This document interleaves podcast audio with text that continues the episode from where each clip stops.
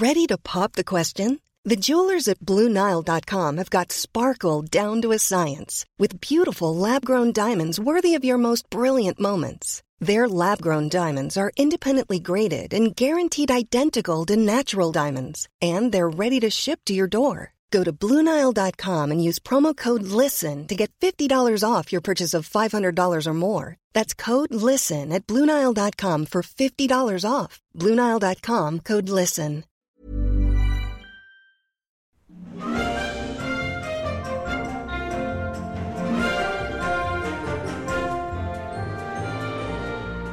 The Treehouse, episode 60, Ex Lion Tamer, with Danny Baker and me, Louise Pepper. Yes, it is. Uh, and, and when I introduce you, because I think the audience like it, Peps, good, good morning, everybody. Um, as Louise Napoleon Pepper, the great granddaughter of Ho Chi Minh, you're all, you're all right with that? Because I'd to think Yes, yes, yes, you- yes. You grind a tooth every time. No, no, no. Because I, I had a friend who called me Tubbs for a long time. No, and, you know, Tubbs. And I wasn't, you know, Tubbs. And I had to say one time, don't call me Tubbs. But we're going to hear things like that about. Well, there's nothing unflattering in, in either No. of my names It- there. no, no, no, and, it, it, and it's also great lore, L O R E, of the show. Uh, tremendous uh, uh, good morning, as I say to everybody. Here we go again with another two hours of fun for old and young without the slightest hint of vulgarity. And uh, it's our penultimate show uh, of not not ep forever, but before we uh, gather all our forces and march off towards the Patreon site, which I hope you'll join us with, because it's not just this racket.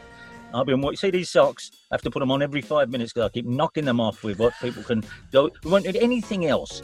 And it, I'm sorry to do this right at the top of the program, perhaps. Oh, when else should you? Exactly, come exactly. You, you, you can't hide Call your in. under a Garry Bushell for forever. So um, uh, I, I find that in certainly in the, in let me say modern times, cliche though it is, and the way the world is now, we have got to build our island, our life raft, and we hope the treehouse at Patreon will be it because it's not just the shows, even though they're going to be plentiful. There's a whole bunch of other stuff to not worry about the wicked world one bit. Uh, and, you know, I don't think a hundred pound a week is much to ask people. No, anyway, but the, this will be the penultimate show before, hopefully, we we happy band can gather in a, in another place, and there'll be plenty to come. So uh, uh, this originally today's show was going to be up against the clock, but that got spoiled. Oh, I know. Phil and his practicalities keep ruining our gags. It is. Uh, uh, uh, the the, um, idea was that well, we couldn't get um, the, the the the service that uh, we record this on, except in a forty minute version. I said that'd be great because we'll count down. I say, "How are we doing, Peps?" You say we've got thirty two minutes. Okay, how are we doing? But we've got eight minutes to finish. That would have been great, but no. Oh. produce- uh, our, you know, level-headed producer came in, and I mean, he's got flat top to his head. Uh, uh, level-headed producer came in and said, "Actually, I've fixed it now." No, all right, no fun there. But so what I can tell you is this, and not at leisure, because we have, you know, we've got a show to start in a moment. 1844, uh, Walter Hunt's paper collar. Have I told you about this? Is that a place or a person? Walter Hunt is a is, is a real person. Oh, I thought it was a, it was a, like a quadruple barreled name. Mr. and Mrs. Paper Collar. I've given of a son called him Walter Hunt. yes. In 1844, I wouldn't be surprised. You know, Mr. and Mrs. Paper Collar. No, the, uh, uh, the, the paper collar itself. When I saw this, that immediately uh, I thought that's good because you don't see those in old films. Uh, let's in any film I watch, people did used to have just detachable collars, uh, which Or we know you- ping out. They'll ping out, and not only that, uh, but uh, the the the, uh, the thing at the front when they just wore the front of the shirt, and it's to come up like a Venetian blind and hit them under the chin. that, see, some people think that's an archaic reference. I don't think it is. I still look for shirts that, uh, when you're trying to pass yourself off in society, you just wear a, a shirt front that, at the most inopportune moment, rolls itself up under your chin. and this is all the gift of the great Walter Hunt. He started Ah. it for, for people of, you know, meager means when they needed to brush up, but you, they couldn't go out and buy a Rael Brook shirt. Who can afford a Rael Brook shirt these days? Uh, but uh, he um, that so he invented just the collars, so you could have your you know your coat done up and it looked like you had a shirt under it. Amazing. Yeah, no, well that's what they did. In 18 Disposable as well. How very Uh, modern. It, it's uh, in in his patent to the uh, you know to the patent office when you have to out. I didn't know you had to do that. You have to put an essay with what you're hoping to patent. Mm. I thought you just legged it down there, signed a bit of paper like registering a child. No, uh, you've never patented anything. I take No, no. Have you ever invented? Think you've invented anything? If anyone listening to my voice now thinks they ever invented something but didn't do anything about it, love to hear from No, I don't think so. Uh, well, it, it's uh, uh, Walter Hunt was of sterner stuff, Peps. Uh, the object, this is, this is in his uh, patent essay, the object of my present invention is to produce a shirt collar that shall not easily be broken, not easily be broken, and have sufficient elasticity to bend to the motions of the head, and that shall possess the beauty and whiteness of the most carefully dressed linen collar. I don't know how successful he was in that. He says, My invention further consists in of tra- transparent varnish, whereby they are rendered proof against injury from either rain or perspiration, and when soiled, may be wiped with a damp cloth or sponge to restore their original whiteness. Like a bib. well, he went goes on to the bib because it's just the collar at the moment, remember? And then in the very last paragraph, I noticed it says, "I have hitherto, hitherto spoken of my invention as particularly applicable to shirt collars, but it is evident that it is equally adapted to shirt bosoms and wristbands." collars and cuffs. So you had fake collar, fake cuffs, which is tremendous, but that's and it's called a shirt bosom. A that, uh, bosom. a shirt bosom, madam. A shirt bosom is what used to roll up underneath the, you know, Chester Conklin's chin. Varnished as if as if you know you could walk into the savoy and someone would go look at him and his beautiful lawn And look, peeping out, varnish peeping out from- the colour peeping out from the arms of his evening coat are the cuffs. It must be a whole shirt. and of course, the image of when he got dressed, you know, and his wife might say, "Don't do that in front of me." Just standing there in just the cuffs and the collar. You'd have to, wouldn't you? Right, I'm ready. I'll put something on. You'd have to do the old right. I'm ready joke.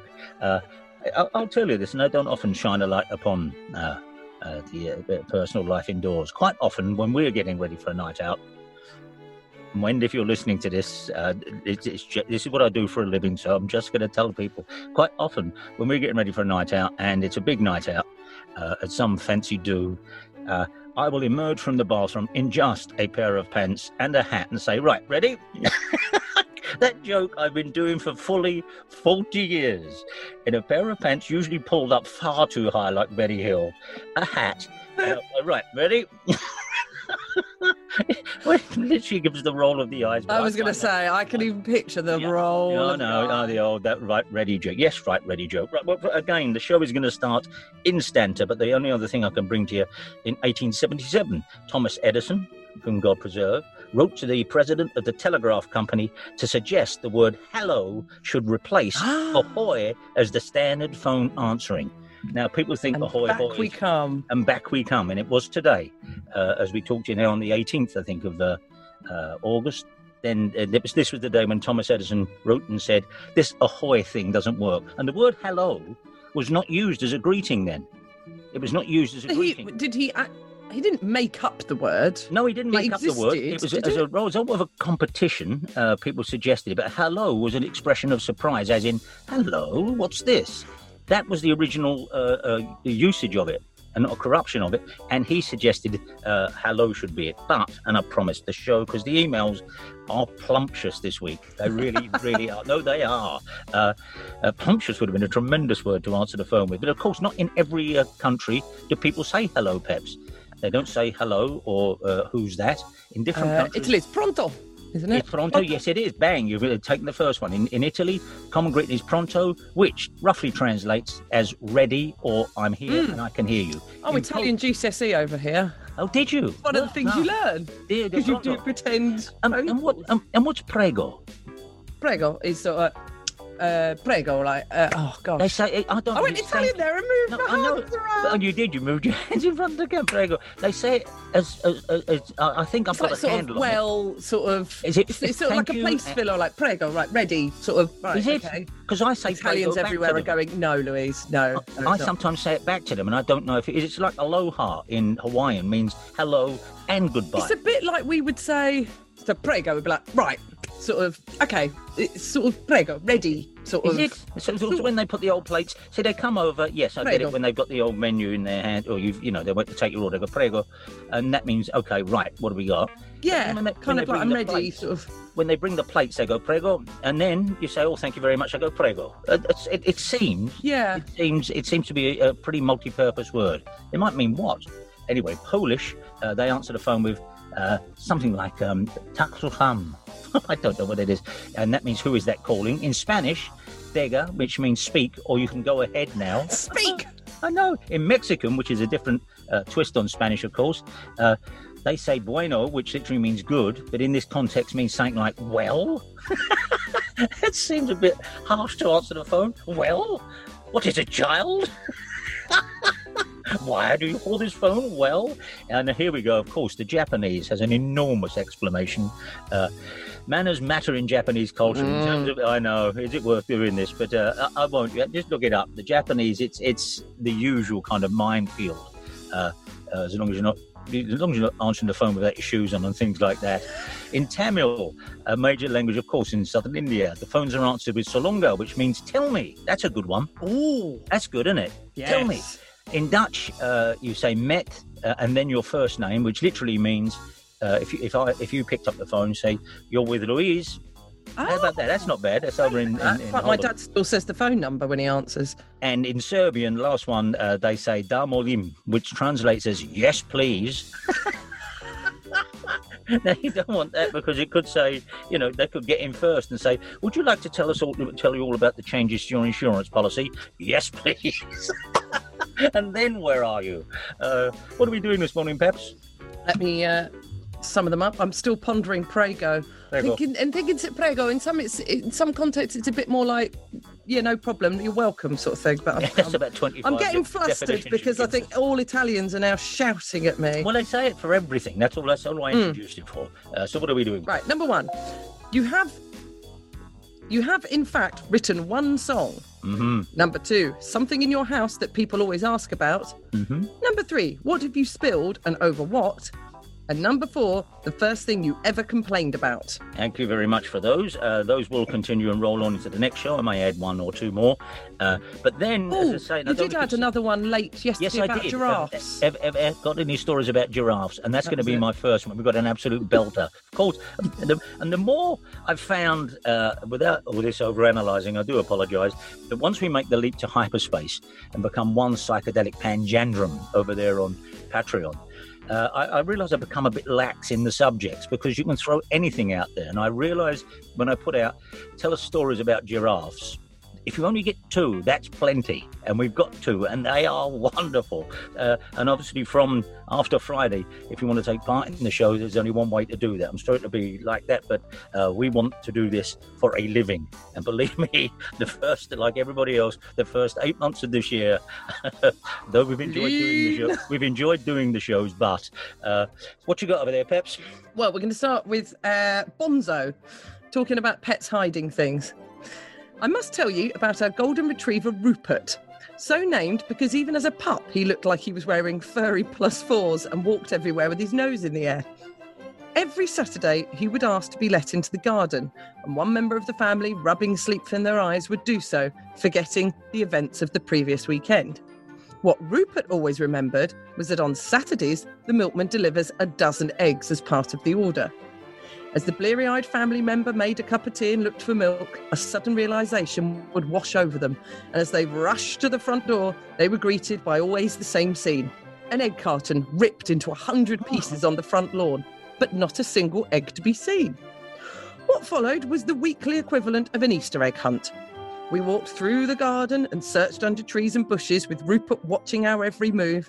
And as we got closer, he would get excited and his tail would wag furiously. Hmm. The amazing thing was that after a 20 to 30 minute hunt, we would find most of the eggs intact. He was such a gentle lad, he would only ever break one or two. And once again, the following week, the ritual would be repeated as he conned another member of the family into letting him out and 10 minutes later realised their error.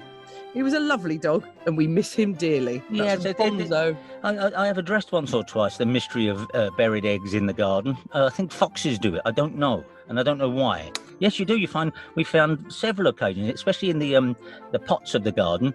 You see, the earth has been disturbed, and- down there is an egg. It's just a, just an egg. Now we now we know the source of them. It's this person's front door. But uh, uh, I think it must be foxes because certainly the dogs we've done have never done it. But I mentioned earlier that uh, uh, uh, I I may have had a glass of wine. Don't look at me like that. I suddenly said, "Give us any stories you have about giraffes or similarly large animals." and immediately, Karen got in touch, uh, and she's probably been waiting all her life for somebody to say, "Have you got any giraffe stories?" So Karen tells us this, Peps. I think you'll enjoy this. I was taken to the zoo when I was about nine. My brother was four, and at that time you could buy food to feed the giraffes. I recall it was nuts of some kind. I saw their huge necks craning over the fence, and they didn't seem to be coming my way. I looked out to see my little brother standing stock still and goggle eyed at these magnificent beasts, and I had a brainwave. I very gently piled a little pile of nuts on the top of his head, and I waited. Suddenly, a huge giraffe tongue came out of nowhere and literally swooped down my, around my brother's head and took him off the ground. Pandemonium ensued. The giraffe sucked up all the nuts and dropped my brother unceremoniously onto the ground to floods of tears. And once the truth came out, my tears also, because I got a whack from me dad. But it was worth it. that imagery, uh, you can just, if somebody doesn't plonk that in a film, a giraffe, because the, the, you know the, their tongues are sizable. I mean, I'm, uh, my eternal question to all vets listening to this show, not necessarily vets, but people who know about animals, Peps, is how far down a giraffe's neck does its tongue go? And if it doesn't go all the way down, what's it tied to? And if it does go all the way down, what's it tied to? Because I never know what our tongues are tied to. I don't. Once the tongue disappears over the back of your, your throat, is it tied to something in a knot? Where does it go once it disappears over the back of your mouth, let alone brer giraffe? Anyway, Paid no attention when you were poorly. it, Surely that explained this all to you. I, I, you may have done. You may, you may have done. But you may have done. But I still now I think, and even if I think about it now, if you think about the back of your tongue now, it makes you feel a bit ooky. It's just disappearing over the back of you, down your neck. But where? A waterfall. But where where's it go? What, what's it attached to back there? Otherwise, it would just come lolling out of your mouth. I've seen people do that, but it's got to be a, it's got to be some kind of I don't know, uh, not staples, but some kind of screw system holding it in there. But Brer Giraffe has such a strong tongue, it picked up her little brother, and took the once the nuts were gone, it released him again. But the idea of a little boy's feet coming off the ground, propelled by a giraffe, superb. Thank you very much indeed, Karen. What you got there, Peps? This is getting something stuck to your body. This is from Neil in Barrington. You know, I, I would so I would sign up now if it was available. It ain't available yet. It's simply it, it, I, I, I, there's other work to be done. But this, this, the, the, the responses we get are absolutely top of the shop. Go on, Peps. While at catering college in Cambridge in the early 90s, I was sitting on a storage heater during a lecture when I stuck my middle finger down a hole at the back. It felt quite tight, and I soon realised it was stuck and the heater was causing it to swell up. After about 10 minutes, I had to inform the lecturer, and they tried butter and soap, etc., to no avail. They then decided to unscrew the casing of the heater from the wall, three foot by seven foot by two foot. They then tried to get my finger somehow into a large sink of ice, but nothing. We realised I had to go to the fire station, but we discovered the casing was too large to fit in a car. Hmm. So, two of my classmates had to carry one end each and walk me to the fire station. The quickest way was through the shopping centre. And in the middle of the shopping centre, of course, my mates put the casing down and I said, What are you doing? Lunchtime, they said, back in a bit. and off they went. They left me looking ridiculous for an hour. Of course, well done. When they returned off, we started walking to the fire station again, slightly wobbly as they had by now been to the pub for a few. On arrival at the fire station, the fireman said they could get it off and put on a welding helmet and the biggest blowtorch I have ever seen. Then, as they got closer to about two inches from my finger, they turned it off and got a junior hacksaw to remove me. the whole fire station watched on f- in fits of laughter. Don't talk to me about things stuck to your body. fingers. Well, any of those you, you any of those you've got. When, when Wendy's sister Angie, and I can remember Wendy's one of seven sisters. Uh, uh, she got stung on a, a, a, a finger that she had a ring on, and the, uh, yeah, and immediately she could not get the ring off, and the, the and the finger started going.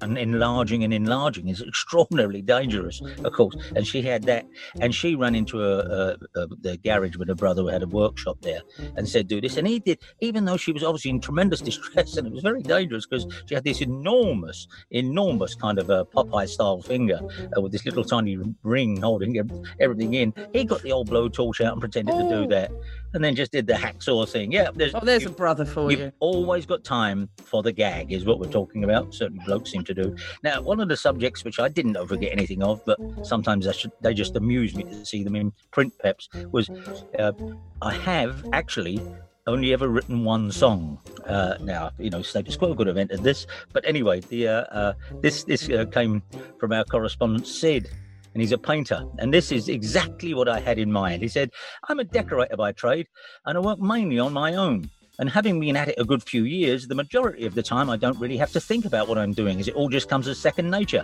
So this gives me plenty of time to ponder many a thought. About three years ago, whilst at work, a song appeared in my head, fully formed. Now, where the inspiration came from, I can only guess, but the subject was about a young man pleading with his wife or girlfriend to stop spending money. May I add at this point, this is no reflection of my actual life tearing a piece of lining paper from the roll and snatching up a pencil.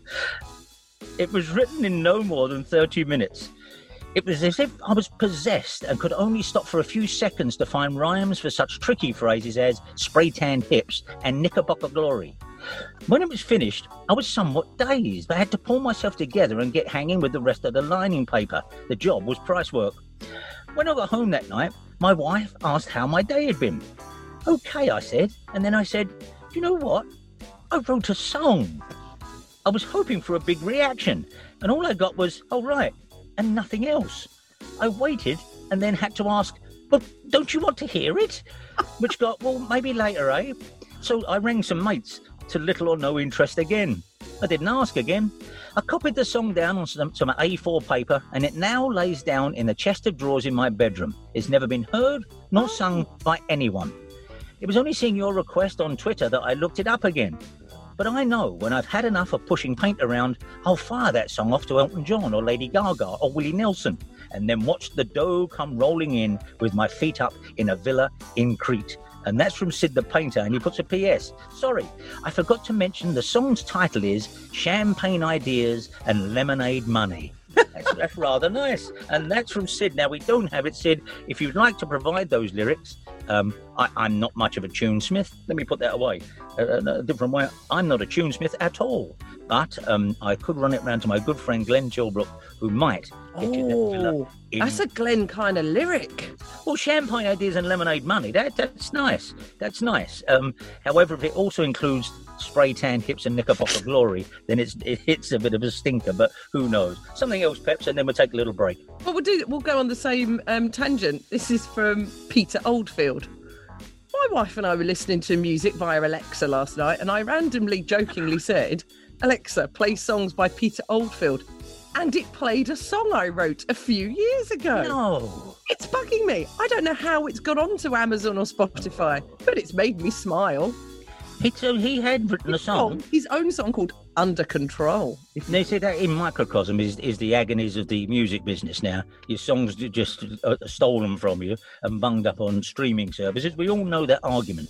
But uh, equally cliche that it might be, I don't see. I don't have the old mobile phone, so I'm immune to it. But when who's not the greatest consumer in the world, she'll be idly talking in, in the kitchen about um, be lovely to have been out, you know, right now in Portugal or in Florida, wouldn't it? And immediately the phone offers flights. Oh, don't, yeah. Oh, yeah, yeah, on all of that. It doesn't matter what you're talking about. I know that. And I, but I said to she how does it do that? And how does it do it? Now, I have no idea. I said, because they have listening services all over the, all over Russia. They're listening now. They're not. but I, I don't know how they do that, and I don't think they should do that. Well, a beautiful thing that happened the other day, because we do have one of those uh, speakers in the kitchen. Yeah. Was, yes. I discovered, um, I mean, I, I already know that I talk to myself quite a lot. Do you? Yes. I didn't know that, that it, it can store a shopping list for you. And I only discovered this when I apparently, unknowns to me, walked into the kitchen and said to myself, I'm going to have a lovely boiled egg. Yeah. Out loud to myself. And the voice in the corner went, Added to shopping list. Lovely boiled egg. I've Lovely never, boiled egg. I've never wanted one of those, uh, you know, but now I really want them. And I'd walk into the, I'd walk out of the kitchen, back in again. I'll have another lovely boiled egg. Added to shopping list. Another lovely boiled egg. I'll see who wins that battle. It'll give up. I'll, I'll have it saying after a while, please stop with the boiled eggs. I'm exhausted. but perhaps you talk to yourself, do you? Oh, I always talk out loud. But the you? fact that I mean, it's No, a no, bit, no, don't spring it's a bit past it. pitiful that I actually said to myself, "A lovely boiled egg." I know in a sitcom you say, who does that? Who does that talk? In sitcoms they have to talk that loud to get the plot across. boiled egg of all the exotica. Added to your shopping list, eh? A freshly boiled egg. Right, we're going to take a little break, and uh, we're having a good time, aren't we? and we'll be right back. Good morning, everybody. It's the Danny Baker Show, radiating out across the airwaves. Come the sunshine or the rain, come aboard the Danny train. We'll kick our slippers off and throw our cares away. What better thing to do than have a jolly jape or two? Don't touch that dial, there's nowhere else to go. Come and join a happy session, wave ta-ta to the recession on the Danny Baker Show. Take it away, Danny. And welcome back. Uh, um, we left Peps talking to herself in the, in the middle of nowhere, and uh, and I, I, I'm sorry to labour the point, but I like the idea you talk out loud to yourself. Oh, And- all the time. And any, anyone else who does that, please let us know because sometimes it, it can have um, curious or interesting results, uh, but you don't see that anymore. And I don't, I don't wish to, um, you know, uh, uh, well, I don't, I don't know how I can pre- preface this, but I used to enjoy long before phones. Now people can walk along, talk to themselves, and uh, uh, it, they're probably on some headset. Oh, on Bluetooth, yeah, yeah. Yeah, um, most people are. But uh, it, you know, in the sixties and seventies, people you did used to see people talking to themselves walking along the street and, and just chatting. And my mum used to, yeah, talking to himself over there, and people would oh yeah, no, no, they weren't, you know. Uh, Oh, masks have been a boon. I can mouth to myself while I'm walking around the supermarket now, and I don't look like such a well, as you say, bit of a Uh, you- nutter. You, you don't see exactly. So, but uh, the idea that The mask is helping me. People did used to walk around talking to themselves. Uh, this is extra. This is a weird one. This is things in your house, things in your house that uh, people always comment on, and this is sent to us by Dan. Uh, and Dan tells us this. He says, the, read the subject, something in your house that people always ask about. See the attached notice that takes pride of place in our downstairs toilet, which we've endeavoured to turn into a maddening collage of signed gig posters, match worn football shirts, and other paraphernalia. At a wedding reception in the Black Country, we saw this sign either side of the entrance to the toilets. One look, and we knew we would have to liberate it and add it to our cavalcade. It's in our own WC, as I say, and it's eye level and never fails to baffle, especially casual callers and tradesmen. We never have to explain it because, well, we can't. Overzealous baby changes, perhaps. Now, everyone wants to know what on earth could this sign say? And I've never seen anything like this. And it's a large sign and written almost in that font that wartime things were written. And it's all, uh, as they said, it was on the wall of a, a house, uh, of a place that did functions for weddings. And in large letters at the top, it's got no talc, please. Underneath that, it's got written after discussions with management due to recent talc related incidents at other venues where customers have slipped and fallen, resulting in injury, we've decided that for the safety of everyone, and this bit's underlined, talc is no longer permitted at this venue. Please kindly adhere to this request. What on earth could that be? Yeah, any any ideas? I mean, I, know the old. well, Northern Soul Nights. Is it? They used to put talc down so you could get proper Is it? slippage. Oh, is it? I've I know, I Oh, didn't want to say it. No, that's a I disappointing I know everyone else would be saying it. Oh, that's a disappointing answer. I Mm. didn't know that. Yeah. It's sort of, sort of like the old sand dance, the Wilson, Keppel and Betty. Yes. They would. For that's what they would do. Well, that's what I, I, I'm, I'm, I, I- I've heard I it mentioned to me before about putting a bit of talc down. I've, I've not. I thought. See, my my thoughts always went to that old Joe. Oh yeah. You know, uh, Oh. uh, uh, in the lo- f- fella goes into the chemist and says, uh, "Do you have some talcum powder?" And they say, "Yes, sir. Walk this way." And he says, "If I could walk that way, I wouldn't need the talcum powder." That's probably the oldest joke in the world, right? Uh, so that's where my mind went, uh, and indeed the baby changing thing. Oh, it's that. Ah. Do you know what it means? And please, no uh, modern drug reference here. Do you know what it means in now you've given me the talc thing? To coke the stage. To coke the stage. It's a, in West End musicals and all over theatre land, they sometimes have to coke the stage. That means that uh, as opposed to uh, talking the floor to get slippage, in West End musicals, it can't be too slippery or the hmm. dancers go over. So quite often, a bucket will be filled with Coca-Cola and, mo- and a mop in it. No. And put it on a stage to make it just tacky, just a little bit sticky. So you, yeah, that's a showbiz thing to to coke the stage. If the if in rehearsal the dancers say it's a bit slippy, they will coke the stage. Well, I'm disappointed. Well, not, I'm, I'm both thrilled Yeah, and disappointed. I, I don't. The one musical genre I have absolutely n- know nothing about and don't even know how to define it or what is is Northern Soul. Oh, I Whenever love a bit of Northern some- Soul. yeah, but I don't know what it is. Someone says that's a Northern Soul record, and it sounds pretty much like a sort of Motowny soul record from the 60s. And it's so finicky to find out. And they go for thousands and thousands. And you listen to them, you think, what defines that as Northern Soul? I don't know. Uh, and in, in music, that's pretty rare for me, I'd have thought. Give us eight, Peps, what you got? This is from Simon, who's given us three in one here. Good. In the early 90s, I worked at the RSC in Stratford upon Avon in the bar of the Swan Theatre. And prior to the performance, I was serving pre theatre drinks. A very smartly dressed lady, and to be fair, most folk did dress for the occasion back then, ordered a glass of red wine. I poured it into the glass, but instead of pushing the base of the glass towards her, I pushed the top. Ah. And the result, as most physics students will tell you, was the resistance of the wooden counter and the unequal force to a top heavy glass saw it topple.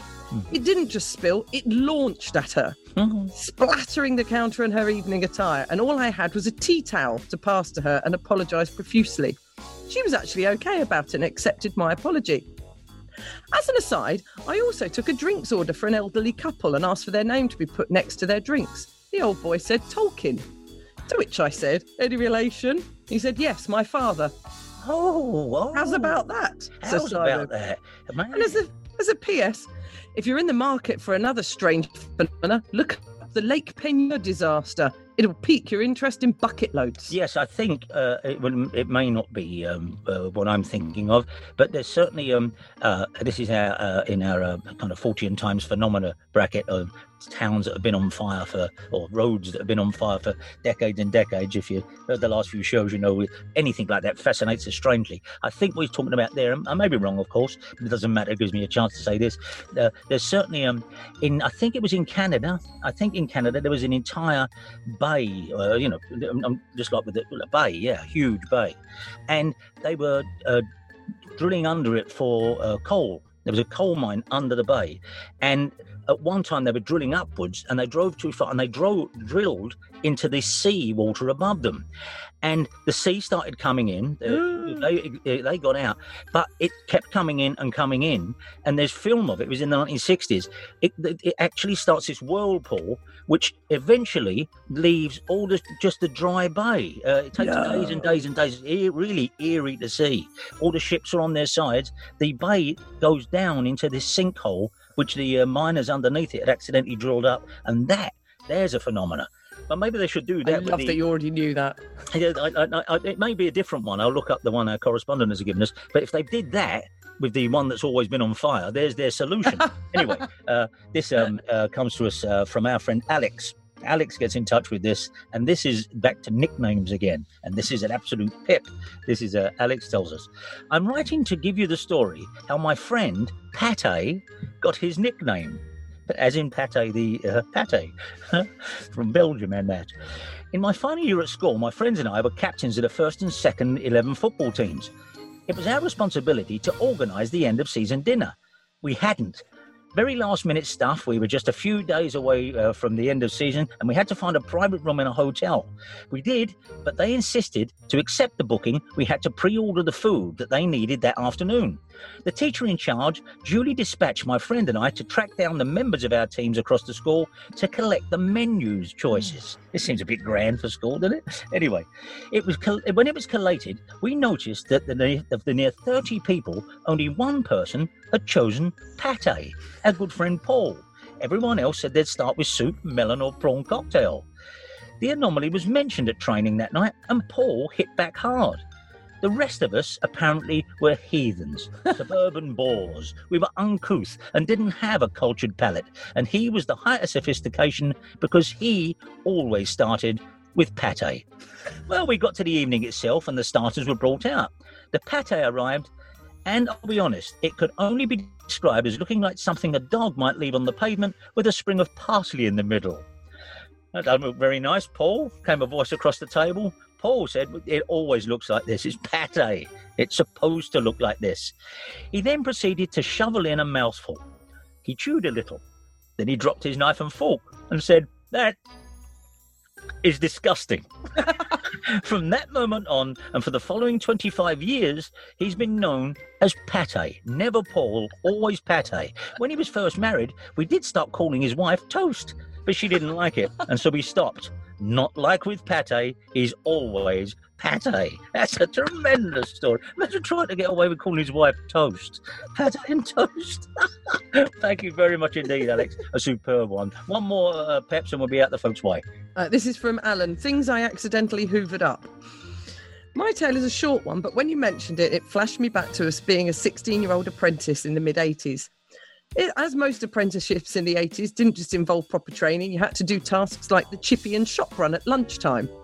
Side story another apprentice was asked to get a Mars bar, and if they didn't have one, get something at a similar price. He brought back the Sun newspaper. He was not the sharpest. but I digress. My task was to hoover underneath the reception area that was nicknamed the Hell Hole. This is where old bits of print paraphernalia were stored and forgotten about. I had to remove all the old machinery and crawl back and forth on all fours for a few days until it was emptied, and then bring out the hoover and suck up all the black dust that had gathered for years. As I moved into the darkest recesses of the hellhole, the torch that I had balanced on the vacuum moved slightly and flashed upon a mouse. What happened next was a blur. Scared by the sudden glimpse of the mouth, mouse, my hand moved to the end of the vacuum and then to the mouse, which was clearly deceased. But the strength of the vacuum made it slightly wobble. Whoosh, and off it went up the tube. But I thought this was now a zombie mouse that was moving and tried to stand up and escape, knocked my head on the rafters, and knocked out cold. The receptionist found me after hearing all the hullabaloo below, and I was dragged out. Of course, everyone had a good laugh at my expense and still made me go to the chippy. On an extra side note, I was also electrocuted during that Oh. apprenticeship. I touched the live wires on an old camera and I shot back like Michael J. Fox on his guitar in Back to the Future. I knocked myself out again, but this time had to go to hospital. Perhaps not such fun times as I thought after all, says Alan. Man alive, how about that? There, of course, uh, uh, there's two things there. One, Alice in Hove, hello Alice, uh, sent us a tremendous uh, uh, uh, story, which kind of comes on off the back of that a bit, but we'll start with that next time. But of course, you know, um, by way I knocked, I've only been kind of knocked out once in my life. I think, I think it was. Uh, there's people tell me I wasn't, but you know, when I went down in the cellar to collect balloons, you know this? Uh, forgive me, I think we may have found a story. I don't know. It, it- oh man! uh, uh, anyway, I, uh, uh, uh, after the Christmas decorations thing, we always used to uh, take down all the balloons and stuff, and we had a, a very low cellar when I lived in Deptford. You had to crouch to walk around it, uh, but it was it was a good storage place. For some reason, I always used to throw the balloons down there uh, after Christmas, and and then when I did a clearing up of the cellar one time, I, I don't know why I did it, but that's what I used to do. Uh, anyway, I, I did that quite regularly. But one balloon I must have um, uh, left because was there were no lights down here. You had to have a lead light and walk around. And another time I was down there trying to find something. I trod on this rogue balloon. It went right. I jumped. Uh, I went straightened up, hit my head on the beam, and I was gone. Bang, gone, out, right out. Uh, I came round thinking, what was that? Uh, there were several other old bits of balloon around, and I emerged from what used to be a coal cellar, covered in coal dust, with bits of old balloon all around my shoulders, a huge duck egg on my head that was bleeding, eyes spinning round, going round and round and round like a bagatelle, and Wendy saying. What, what happened? Oh my God, what's happened? I said, Well, I was walking around in the cellar and I, I, was- I thought it was, I must have trod on a balloon and it went off and I knocked myself out. Now, even with the best will in the world, a wife cannot keep a straight face when you've done that. Oh, you're red and half bleeding. Oh, you're all right. And that, my friends, is at the perils of, of sudden movement. So thank you very much to our correspondent. To everybody whose emails have not yet been read, I'm not doing this as a tease, but they all will be as we travel on down the years. Now, Friday will be the last we gather here. Uh, the shows will all remain there. You've still got the 60, it'll be 61 by then, perhaps, won't it? Mm. 61 shows will remain in the in the public domain. But after Saturday, uh, the email remains the same, the spirit remains the same, except we start expanding in different ways. Uh, with my new book, you can uh, you get all of that and the diaries and the record reviews and little pop-up videos of around the uh, house here, and, uh, and and mainly my I just did the top 12 punk records of all time, not in a dreary way, 5,000 words explaining this rather uh, obtuse selection. And I've just started the top 12 uh, novelty and children's records. Oh yeah, oh yeah, my brother, it's Bernie, Hole in the Ground, all of those, uh, and that will be a, a, a, monthly thing as well. So you get details how we can hopefully all move forward, and uh, Peps and I can actually do this for a living. That'll start on, on Friday. But in the meantime, play the theme tune there, Phil. One, two, three, four. Climb up, come in, let's cozy down. Wave goodbye to that silly frown as we chase our cares away. In the treehouse. The fire's on, it's warm inside. We guarantee you'll be satisfied as we laugh the day away.